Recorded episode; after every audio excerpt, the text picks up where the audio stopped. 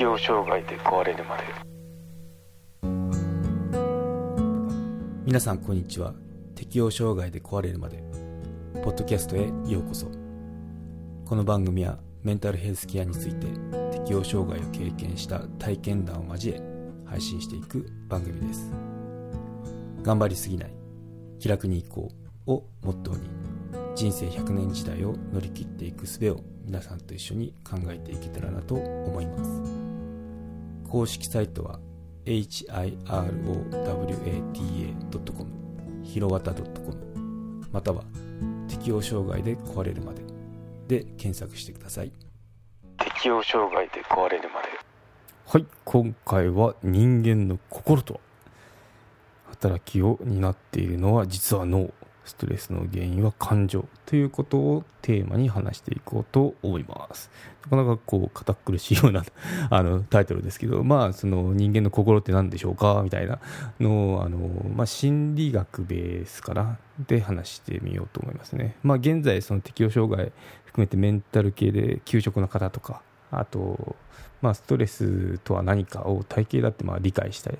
人とかあと、まあ、まあ、純粋に心理学に興味がある人向けの話になると思いますね。うん。まあ、その給食中だと時間があるので、もし、その、まあ、字まで、字、字が読めなくなったんで、私も。で、もし、まあ、そうでなくて、だいぶ回復して字読めるようになったよってかいう人とかって、まあ、時間があるので勉強してみるのもいいかもしれないですよね。はい、で結論から言うと、まあ、心の働きを担っているのは脳ですよって、まあ、タイトルの通りなんですけどねで心の中に存在する感情っていうのが、まあ、ストレスの現状原因現状だって原因になりますよってことで、はい、行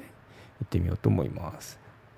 うん、まああのさっきも言った通り給食中にまあ自分の病気やまあ心理学に興味を持って勉強を始めたんですよね。で、まあ、メンタル系の、まあ、民間の資格ですけど資格も取りましたということで。で心理学の心とは何かっていうのはなかなかあの深いなと思って、うん、今回取り上げましたけどね、うん。まあ、心って何かっていうと、まあ、心っていうとイメージだとなんか心臓がドキドキとか胸がドキドキとかなんかこう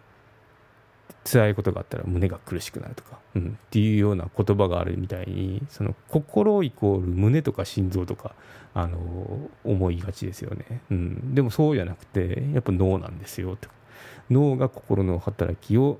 担っていてで脳が指令を出して、まあ、その心臓をドキドキさせたりとかあと、まあ、苦しくなったりもするのかな、まあ、そういうことを指してるようになってやっぱ脳ですよって。脳脳大事よってことで、うん、ということで、まあ、脳について話をすると、まあ、脳ってその高校かな？中学校であったかな？分かんないんですけど、まあ、今その教科書も変わっていろいろだと思うんですけど、うん、もう記憶が正しければ高校の授業で生物の時間から脳の勉強とかやったと思うんですけど、まあ、あれちょっと思い出してもらうとよくてでまあ覚えておきたいその部位ってありますよね。うん。そこでまあおさらいで言うと大脳変縁変縁系、まあ、これっていうのが喜び悲しみ怒りを司るとこですよね。そう。で海馬海の馬ですね。っていうところがまあ記憶とか学習のとこですよ。とか、え関係あるとこですよ。とで扁桃体っていうのが情動学習の中枢とか。あと前前頭連合やとか。いうのが行動の自発性や計画性に関連するところで、まあ、ここちょっと損傷しちゃうと生活がだらしくなだらしなくなったりとかあと積極性や創造性が失われますよってことが言われてますよね。はい、ということでこれが心の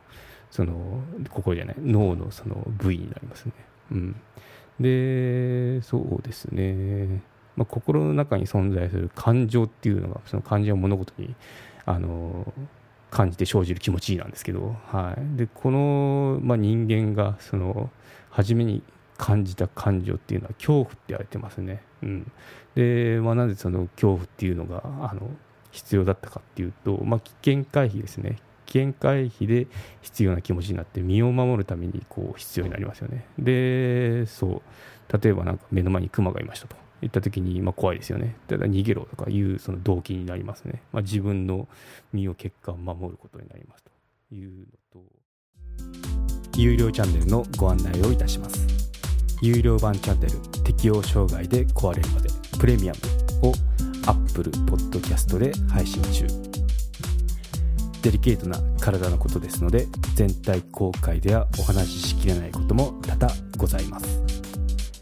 有料会員は無料版では一部公開されていたエピソードの前編を聞くことができますのでご登録して応援いただけると励みになります。